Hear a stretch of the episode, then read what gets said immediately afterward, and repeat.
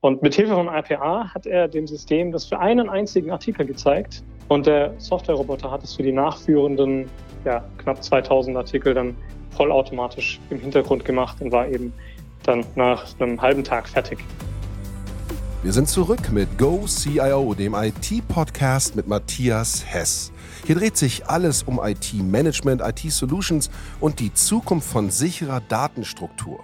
Der Mann, der dafür steht, ist auch heute wieder unser Gastgeber Matthias Hess. Herzlich willkommen in deinem Podcast.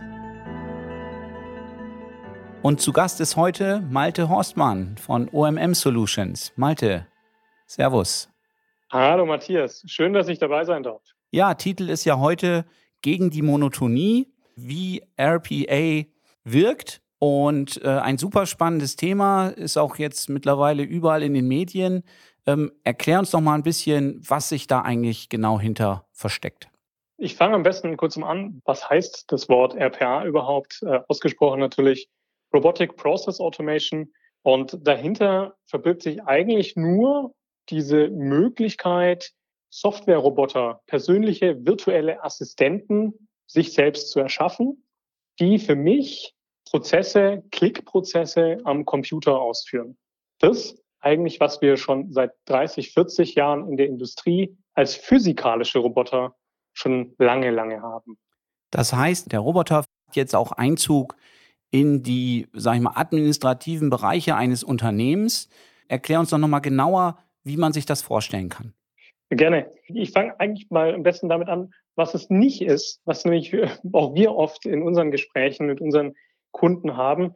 Es ist kein physikalischer Roboter, der die Tastatur und die Maus bedient, der dann statt mir am Schreibtisch sitzt, ne, so ein blecherner Apparat. Äh, ganz im Gegenteil, das ist am Ende ein Stück Software. Und dieses Stück Software, die findet äh, Einzug in, immer, auf immer mehr Computern, natürlich dann auch äh, auf den virtuellen Maschinen. Das muss auch kein Laptop dann sein. Und äh, damit ergreift er fast alle Bereiche. Ich sage fast, weil es gibt natürlich Bereiche, die hochkreativen Bereiche vor allem. Da haben wir natürlich auch äh, heute noch unsere Herausforderungen, das mit ja, reinen Automatisierungen abzudecken. Aber in den repetitiven Bereichen, heißt das in den operativen Bereichen, da wurde im Prinzip seit 20, 30 Jahren nichts gemacht. Wir empfangen, wir kriegen ein Angebot oder wir kriegen eine Bestellung rein, wir lesen die E-Mail, wir übertragen es ins ERP-System, und aus dem ERP-System heraus vielleicht nochmal eine Kopie ins CRM-System, damit wir genau wissen, welcher Kunde hat welchen Umsatz gemacht. Und am Ende des Monats müssen wir die Daten wieder in Excel übertragen, um daraus einen schönen Bericht zu erzeugen für unseren Vorgesetzten und den aber nur dem Vorgesetzten schicken, wenn eine dieser Kennzahlen dann einen roten Bereich erreicht. Das ist so der Klassiker, der sofort verständlich ist. Aber das geht natürlich noch viel weiter, wenn man beispielsweise an Teilungen wie Konstruktion, Entwicklung, Produktion, aber auch sogar die IT selbst denkt. Ich mache nachher gerne dann noch ein paar äh, einfühligere Beispiele. Aber das als Einstieg mal. Ja, also der Titel gegen die Monotonie sagt ja, wir wollen irgendwie dagegen arbeiten, dass Menschen, sag ich mal, monotone Arbeiten machen müssen, was sie halt heute über oder zum größten Teil in Verwaltungen noch tun. Wie kann ich mir das dann vorstellen? Da sitzt heute jemand vor seinem PC und äh, wie du schon dargestellt hast, gibt irgendwelche Daten ein in irgendwelche Systeme, sei es jetzt ERP-System, liest irgendwelche E-Mails, liest da irgendwelche Informationen heraus. Wie sieht das dann aus, wenn ihr dann mit so einem virtuellen Assistenten, sag ich mal, diese Arbeit dann übernehmt? Mhm. Wie sieht es konkret aus? Ist äh, eine gute Frage. Vor allem erst auch mal die Frage, wer macht das denn überhaupt? Und äh, einer der großen Vorteile von sowas wie RPA, Automatisierungen, auch im Softwarebereich gibt es natürlich auch schon viel, viel länger, nicht nur in den letzten drei, vier Jahren, in dem dieses Wort an Hype gewonnen hat. Der Vorteil und der Unterschied natürlich zu den Technologien von früher ist eigentlich der, dass die Fachabteilungen heute das selbst machen können. Wenn wir uns mal überlegen, warum macht man das nicht schon immer, liegt eigentlich vor allem daran, dass man eigentlich zu wenig Menschen hat, die verstehen, welche Möglichkeiten es heute damit schon gibt und wie setzt man es eigentlich um. Da brauche ich eigentlich einen Hardcore-Entwickler, sage ich jetzt mal so. Und mit RPA bekommt der Fachanwender, der kein IT-Spezialist ist, aber in seinem Fachgebiet Spezialist, ein Werkzeug an die Hand, mit dem er diesem virtuellen Assistenten diese Ablaufprozesse, Ablauf-Klick-Prozesse selbst beibringen kann. Und insofern läuft es, wenn wir das beispielsweise machen, ab, so ab, dass wir in die Unternehmen reingehen, mit denen gemeinsam eine Strategie entwickeln, wie könnte man so ein Tool, ein Werkzeug ins Unternehmen einführen, sowohl auf der technischen als auch natürlich auf der organisatorischen Ebene, nämlich welche Mitarbeiter haben denn überhaupt prinzipiell Interesse an sowas? Wer könnte das denn sowas machen? Und dann fängt man natürlich an, beispielsweise mit einem sehr einfachen, kleinen Prozess, den Mitarbeitern die Werkzeuge zu zeigen, die es dazu gibt und ihnen dabei zu begleiten oder sie dabei zu begleiten, diese Prozesse dann auch diese Werkzeuge anzuwenden auf diese einfachen Prozesse, um dann eine Befreiung zu haben. Weil ich mache mal ein ganz konkretes Beispiel.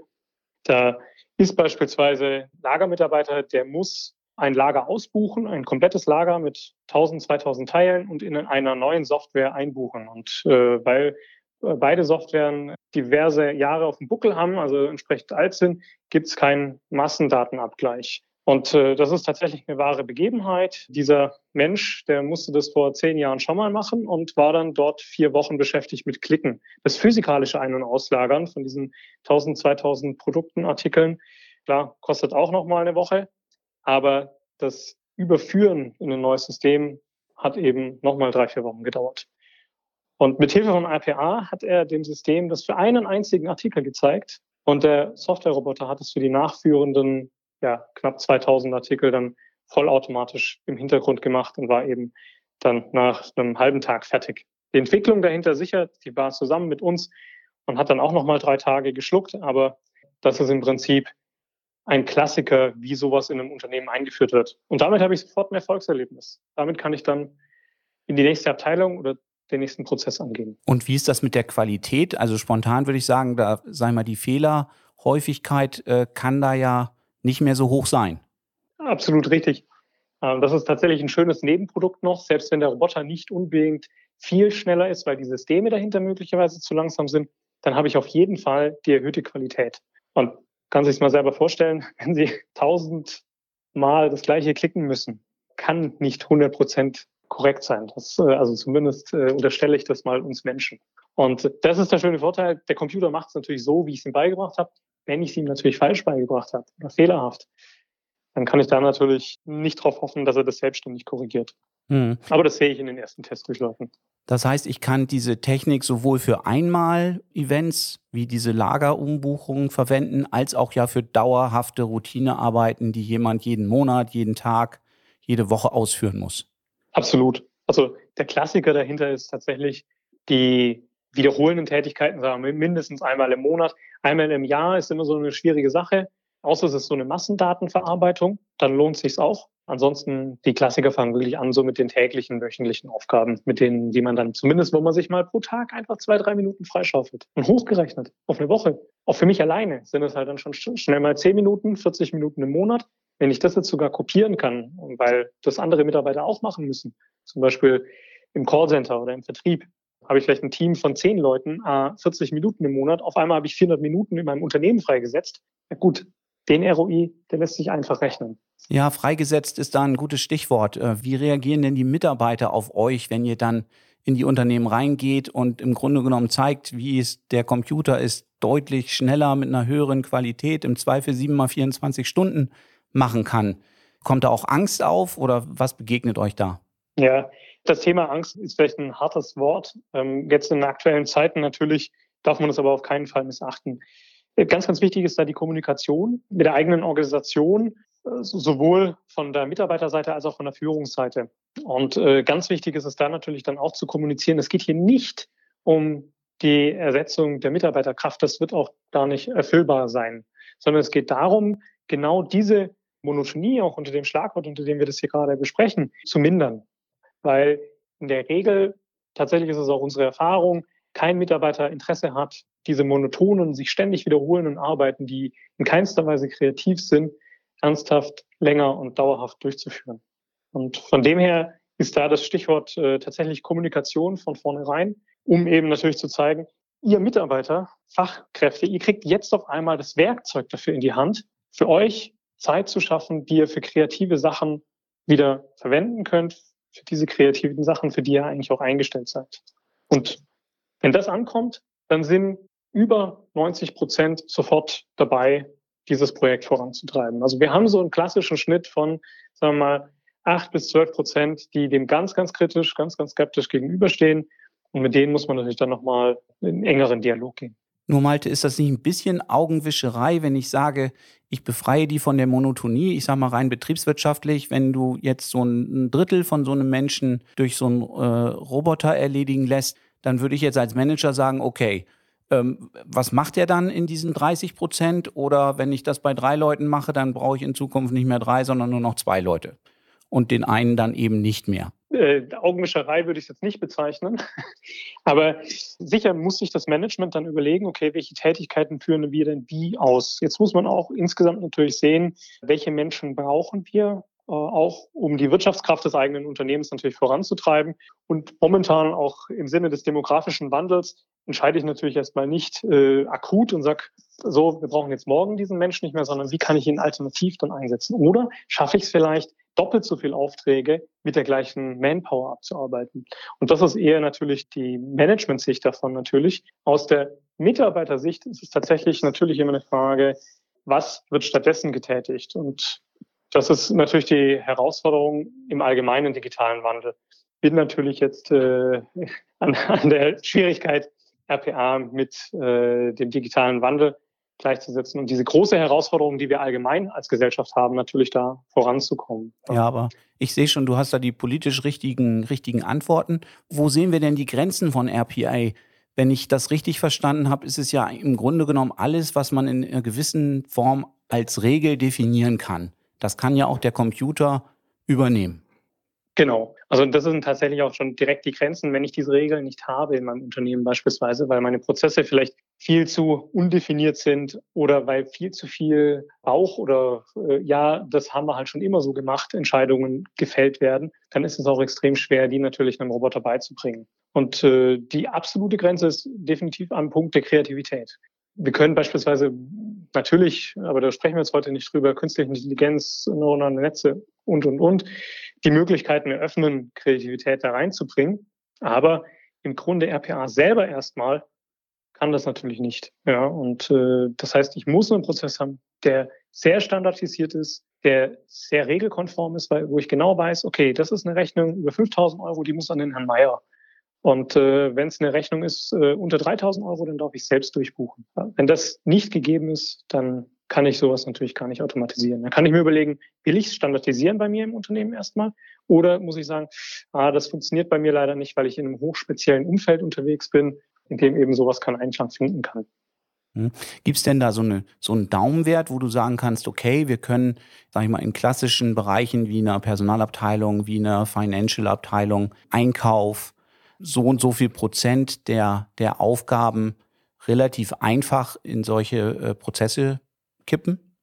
Diese Berechnungen gibt es tatsächlich. Ähm, da gibt es große Statistiken, sowohl von den großen RPA-Anbietern selber natürlich auch, aber natürlich auch von den großen äh, Beratungshäusern dieser Welt, die tatsächlich, äh, du hattest die Klassiker schon genannt, fangen wir an in der Rechnungsverarbeitung, da gibt es sowas ja auch schon, also automatische Rechnungsverarbeitung, das macht man im Prinzip schon seit äh, ja, 20 Jahren. Da haben wir schnell Effizienzsteigerungen im, im zweistelligen Bereich, also sagen wir mal so ähm, 15 bis 20 Prozent.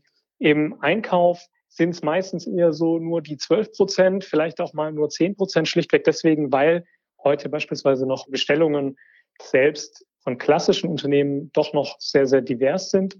Und dann geht es weiter natürlich im Personalwesen, im HR-Bereich.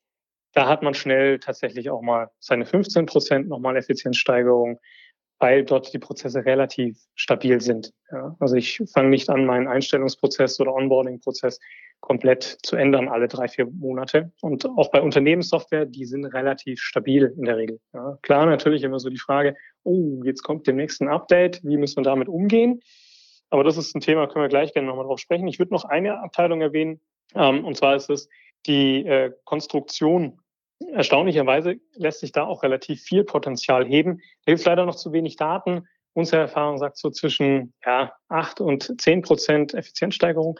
Schlichtweg dessen, deswegen, weil man sich mal überlegen muss, in der Konstruktion wird doch noch sehr, sehr häufig klassisches Projektmanagement betrieben, bei dem ich immer wieder Daten abgleichen muss zwischen meinen Lasten- und Pflichtenheften oder zwischen meinen CRD-Daten und meinen äh, Projektdokumentationen.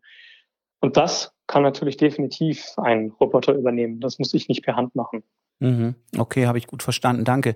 Ein großer Vorteil, ich sag mal, im, im Gegensatz zu einer normalen Systemintegration, sag ich mal, ist ja doch der relativ geringe Aufwand, der ja in Tagen zu messen ist und nicht, wie wir das sonst äh, von IT-Projekten häufig kennen, in Wochen oder in Monaten oder gar in Jahren. Kannst du da noch mal ein bisschen mehr zu sagen, so wie, wie lange dauert so ein Projekt bei euch in der Regel?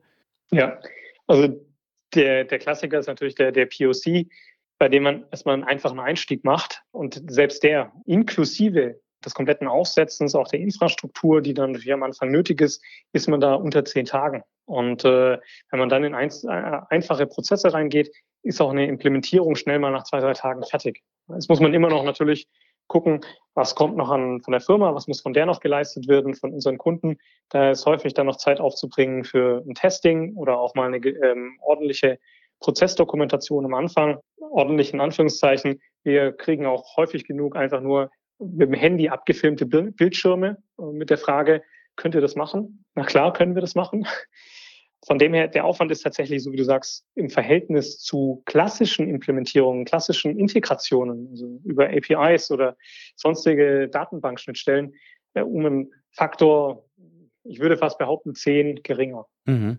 Und wie würdest du dem begegnen, was ich häufig höre von CIO-Kollegen, die sagen, Mensch, das ist mir zu unsicher, da habe ich keine Protokolle dahinter, wenn irgendwas abbricht, wo weiß ich denn, wo er abgebrochen hat und, und wo ich wieder aufsetzen muss, dass das mit RPA alles unsicherer ist, als wenn ich jetzt so eine tolle Systemintegration machen würde, die ich wahrscheinlich sowieso nie mache, weil sie A zu teuer ist und B, ich gar keine Zeit dafür habe. Aber das sei mal dahingestellt. Wie begegnest du diesen äh, Einwänden? Ja, ist ein sehr guter und sehr, sehr wichtiger Punkt. Also ganz klar, das muss erstens mal organisatorisch verankert werden, dass genau sowas nicht passiert. Also diesen Robot-Wildwuchs, äh, den kenne ich äh, von genügend Unternehmen, die gemeint haben, wir machen das mal selbst und müssen alle Erfahrungen, die alle RPA vorher eingeführt haben, auch nochmal selber machen. Davon kann ich nur abraten an der Stelle weil es gibt diese Werkzeuge, um auch diese Roboter oder virtuellen Mitarbeiter, wie auch immer man sie nennen will, ich spreche auch gerne vom Azubi, weil es häufig Azubi-Arbeit ist, die automatisiert wird, die muss überwacht werden. Dafür gibt es Systeme, dafür gibt es sogenannte Orchestratoren, bei denen diese Roboter zusammenlaufen. Auf diese Orchestratoren wird dann tatsächlich auch, äh, werden auch die Logs geschrieben. Ich kann hervorragend Auswertungen fahren. Wie erfolgreich war denn dieser spezielle Prozess, der da jetzt ausgeführt wurde? Wann ist er gescheitert? Wie oft scheitert er denn? Ich habe damit auch implizit tatsächlich auch eine Aussage darüber, wie stabil ist meine gesamte Infrastruktur eigentlich. Vor allem, wenn die Prozesse vielleicht mal nachts laufen oder am Wochenende. Und ich kann darüber dann auch hervorragend Aussagen machen, oh, bräuchten wir vielleicht mal wieder einen neuen virtuellen Mitarbeiter, äh, weil die anderen alle schon bei 80 Prozent, 90 Prozent ausgelastet sind. Also es gibt dafür Systeme und die müssen natürlich auch genutzt werden. Alles andere ist definitiv fatal. Mhm. Und du hattest es eben schon angedeutet, das ist jetzt auch eher was für Prozesse, die relativ stabil sind und sich jetzt vielleicht nicht von Woche zu Woche oder von Tag zu Tag ändern. Wie geht ihr denn da mit solchen Änderungen um? Muss ich dann immer wieder auf euch zukommen und sagen, du, pass auf, wir haben hier den Prozess geändert, kommt mal wieder vorbei und programmiert mir meine Bots um? Wenn das Unternehmen tatsächlich kein Interesse daran hat, das selbst sich anzueignen, nicht selbst anzueignen, aber ein Mitarbeiter oder Mitarbeiter dafür, ich nenne es mal sozusagen, zu schulen für kleinere Änderungen, dann machen wir das ja gerne, auf jeden Fall. Grundsätzlich ist unser Ziel aber natürlich auch, das Unternehmen darin zu befähigen, digital erfolgreich zu werden. Das heißt, wir sorgen auch dafür, dass zumindest bestimmte Schlüsselpositionen, bestimmte Schlüsselmitarbeiter die Fähigkeit bekommen, diese Prozesse selbstständig anzueignen und äh, anzupassen. Also, also sich das nicht selbst anzueignen, sondern wir schulen die da drin, dass sie das selbst anpassen können. Und äh, schöne Beispiele zeigen tatsächlich auch von unseren Kunden, da sind es Mitarbeiter, denen hätte man das vorher, sage ich mal ganz dreist, wahrscheinlich aus dem Stegreif nicht zugetraut, die aber nach zwei, drei Tagen Schulung heute selbstständig Prozesse entwickeln und vorhandene optimieren und anpassen, ohne unsere äh, externe Zuhilfe. Und das fängt an, ja, beim Mitarbeiter im Vertrieb, geht bis hin zum Mitarbeiter in, in, im Personal oder auch, äh, also in den weniger technischen Bereichen, die da tatsächlich heute selbstständig diese Prozesse anpassen können. Einfach, weil die Möglichkeiten heute viel, viel einfacher sind. Ich muss da nicht mehr coden, klassisch, ne? also harten, harten Code schreiben, sondern es ist viel mit Track and Drop und ich muss den Roboter einfach an die Hand nehmen und ihm zeigen, was will ich denn jetzt anders oder ja, anders konfigurieren, anders machen. Das heißt, das sind dann ja Leute, die jetzt nicht der, aus der klassischen IT kommen, sondern aus den Fachbereichen, wie du es gesagt hast, aus dem Personalbereich, aus dem Vertrieb, die dann selber IT-Aufgaben im weitesten Sinne, würde ich mal sagen, jetzt übernehmen, die anfangen zu konfigurieren, die äh, sage ich mal, diese Bots dann selber steuern. Da sind wir natürlich wieder bei einem Punkt, wo auch eine IT-Abteilung einen Teil ihres Herrschaftswissens, würde ich mal sagen, auch, auch abgibt. Wie erlebst du das denn in der Praxis? Tatsächlich ist das äh, die, die Praxis, dass häufig auch das Thema RPA schnell über die Fachabteilungen in die Unternehmen reingebracht wird und weniger über die IT. Das führt je nach Kommunikationswegen natürlich erstmal auch zu einem äh, Diskurs, den die beiden Abteilungen dann austragen müssen. Nicht zwangsläufig, aber je nach äh, Fach- und IT-Abteilung. Das Ende ist häufig darin, dass man sagt, okay, man baut einen sogenannten Center of Excellence, der aus beiden Abteilungen gefüllt wird. Weil wir müssen natürlich auch sehen, wir haben in den durchschnittlichen Unternehmen zu wenig IT-Know-how und zu wenig IT-Kapazitäten und Ressourcen. Das ist sicher auch eine Managementfrage, ähm, auch eine ähm, ja, strategische Entscheidung aus den letzten 20 Jahren in vielen Unternehmen, bei denen man heute dann einfach sagen muss, okay, wir schaffen es nicht, mehr IT-Ressourcen aufzubauen, um dem digitalen Wandel gerecht zu werden. Also müssen wir mehr Menschen befähigen, IT-technisch zu denken. Und gerade mit RPA bekommen diese Menschen natürlich das Werkzeug an die Hand, das eben selbst tun zu können. Und natürlich immer in Unterstützung mit und durch die IT. Am Ende brauche ich die IT-Abteilung. Also spätestens bei dem Aufsetzen einer Infrastruktur, beim Einrichten eines passenden Servers, wo dann der virtuelle Mitarbeiter darauf arbeiten kann, komme ich als Fachabteilung da nicht mehr drum herum. Deswegen der Dialog zwischen diesen beiden Abteilungen ist extrem wichtig. Mhm. Und was wäre denn dein, dein Rat an einen CIO, äh, wie er sich dieses Themas oder diesem Thema nähern sollte, wie er das angehen sollte, damit eben auch die Initiative eher aus der Richtung kommt, als so wie du es gesagt hast, dann aus der Fachabteilung? Also deine Frage zielt darauf ab, wie er die eigene IT-Abteilung dazu bekommt, äh, dieses Thema voranzutreiben? Nicht nur das, sondern wie er generell dieses Thema im Unternehmen, sage ich mal, als, als für sich in Anspruch nimmt, wo er der, sage ich mal, der Owner ist davon und sich natürlich auch selber darstellen kann als jemand, der das Thema Digitalisierung im Unternehmen voranbringt, nicht nur in der IT, sondern auch in den anderen Fachbereichen, aber der sozusagen, er will ja auch eine Art Governance darüber haben, um zu wissen, wo passiert jetzt was und um die Züge sozusagen in der Hand zu behalten und sich die nicht außer Hand nehmen zu lassen äh, von den Fachbereichen. Äh, ja, sehr, sehr gute Frage tatsächlich. Wie er vorgehen sollte, ist äh, der Klassiker, indem er das Thema auf jeden Fall vorantreibt. Also zu spät ist es quasi, wenn die Fachabteilung auf ihn zugeht und ihm natürlich damit im besten Fall noch einen heimlichen POC gemacht hat und sagt, so, wir haben das jetzt mal ausprobiert, das ist genial, wir brauchen das bei uns, mhm. tu was. Dann ist er im Zugzwang. Deswegen meine Bitte oder mein, mein Wunsch natürlich an alle CIOs, dieses Thema aktiv voranzutreiben bei sich, in der Abteilung zusammen mit einer Fachabteilung der Wahl. Und zwar einer Fachabteilung, die ohnehin, sag ich mal, eher ähm, modern oder ja, technologisch weit vorne aufgestellt ist, die Lust haben, auch solche Themen einfach mal auszuprobieren. Damit ein POC zu schaffen, auch einen Leuchtturm, um auch als Unternehmen Erfahrung dann zu sammeln. Es muss am Ende und spätestens bei der Entscheidung, ja, welches RPA-Tool setzen wir denn am Ende ein, ist das eine kulturelle Frage häufig auch was passt zu mir als Unternehmen eigentlich am besten? Welche Art von RPA brauche ich denn? Also will ich das vielleicht selber machen oder will ich lieber einen Dienstleister stark an mich binden oder mache ich es vielleicht gar nicht? Ja, gar nicht halte ich für überhaupt keine gute Idee, aber ähm, dann ist zumindest die Entscheidung da und äh, dann hat man sich damit auseinandergesetzt und hat Antworten auf die Fragen, die sonst aus den Fachabteilungen kommen. Und dann kann ich natürlich auf die IT-Abteilung oder zusammen mit der IT-Abteilung das eben vorantreiben und überlegen, okay, wer meiner Mitarbeiter sowohl aus der Fachabteilung als auch aus der IT, hat denn die äh, nötigen Ressourcen und Kapazitäten dafür. Mhm. Wo würdest du denn, wenn du jetzt mal fünf Jahre nach vorne gucken würdest, oder du hast eine Glaskugel, die dir sagt, wie das in fünf Jahren aussieht, wo würdest du das Thema RPA sehen? Siehst du das nur so als Übergangstechnologie woanders hin? Oder wie, wie, wie können wir uns das in drei bis fünf Jahren vorstellen? Also drei bis fünf Jahre sind wahrscheinlich zu kurz, aber ich äh, fange trotzdem an, darüber gerne zu philosophieren. Warum haben wir das Thema RPA?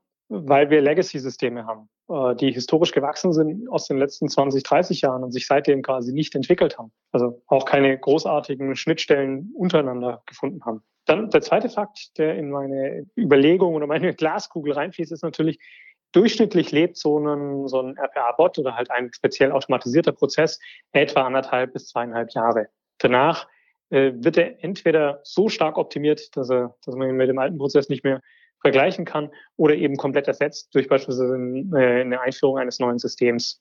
Das heißt, äh, für die nächsten drei bis fünf Jahre werden wir diesen Prozess, der jetzt noch stattfindet, äh, noch ganz klassisch haben. Das heißt, wir werden weiterhin RPA-Bots einführen müssen, um die Unternehmen von diesen wiederholten Tätigkeiten zu befreien und dann die Kraft zu haben, komplett revolutionär an die ganze Sache heranzugehen und dann Systeme einzuführen, die deutlich besser miteinander integrierbar sind. Ähm, da ist das Stichwort natürlich API First, wo wir ein Unternehmen auf Grundlage einer API aufbauen müssen. Also sauber definierte Schnittstellen. Was ist denn eigentlich mein Service, den ich erbringe als Unternehmen und wie definiere ich den auch auf der technischen Seite? Und nicht nur als Unternehmen, was ist mein Service auch innerhalb meines Unternehmens, ne? zwischen abteilungsübergreifend. Wie definiere ich den und wie kann ich den auch dementsprechend technisch abrufen? Das heißt, in den nächsten fünf Jahren sehe ich da noch keine allzu große Änderung.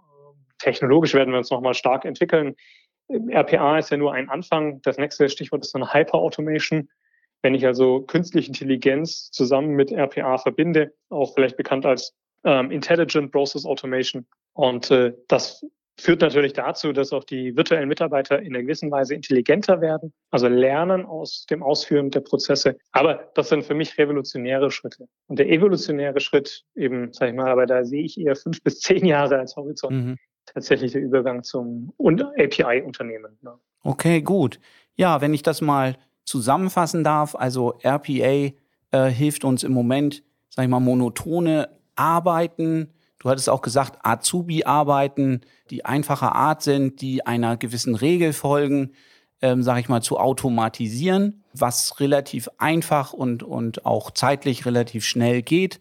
Also sprich, innerhalb von wenigen Tagen kann man hier solche äh, Roboter sozusagen entwickeln, die dann eben solche Prozesse im Zweifel sieben mal 24 Stunden bearbeiten können oder solche, solche Abfolgen von Prozessen eben bearbeiten können mit einer maximalen, würde ich mal sagen, Qualität. Natürlich muss man darauf achten, dass wenn es Veränderungen gibt in den Prozessen, dass diese auch in den Bots oder in den Programmen dann auch nachgezogen werden und das alles eben, sage ich mal, unter starker Einbindung der jeweiligen Fachbereiche und jeder CIO wäre da gut beraten, wenn er die Initiative ergreift und das Thema bei sich im, im Unternehmen platziert, sowohl ähm, bei Tätigkeiten, die jetzt auch im IT-Bereich einer gewissen Routine folgen, als eben dann auch der Enabler zu sein für andere Bereiche, um dieses Thema dort, dort zu platzieren. Und der Ausblick auf, auf sag ich mal, fünf bis zehn Jahre, ja durchaus auch äh, nachvollziehbar jetzt, äh, wie du es erklärt hast. Äh, das ist noch nicht das Ende der Fahnenstange. Es ist aber auch so, dass ich noch einige Zeit mit dieser Technologie leben kann, leben darf, die, die Vorteile noch nutzen kann, äh, sodass sich da jetzt äh, Investitionen in jedem Fall äh, lohnen. Gut, ich glaube, das hat das Thema deutlich klarer gemacht für mich und auch für meine äh, CIO-Kollegen und für die Zuhörer dieses Podcasts. Vielen Dank dafür. Sehr gerne. Danke, Matthias, dass ich da sein durfte und für deine anregenden Fragen. Das ist immer wieder erfrischend. Das sind sie, diese Argumente, die wir brauchen in dem Go CIO Podcast mit Matthias Hess.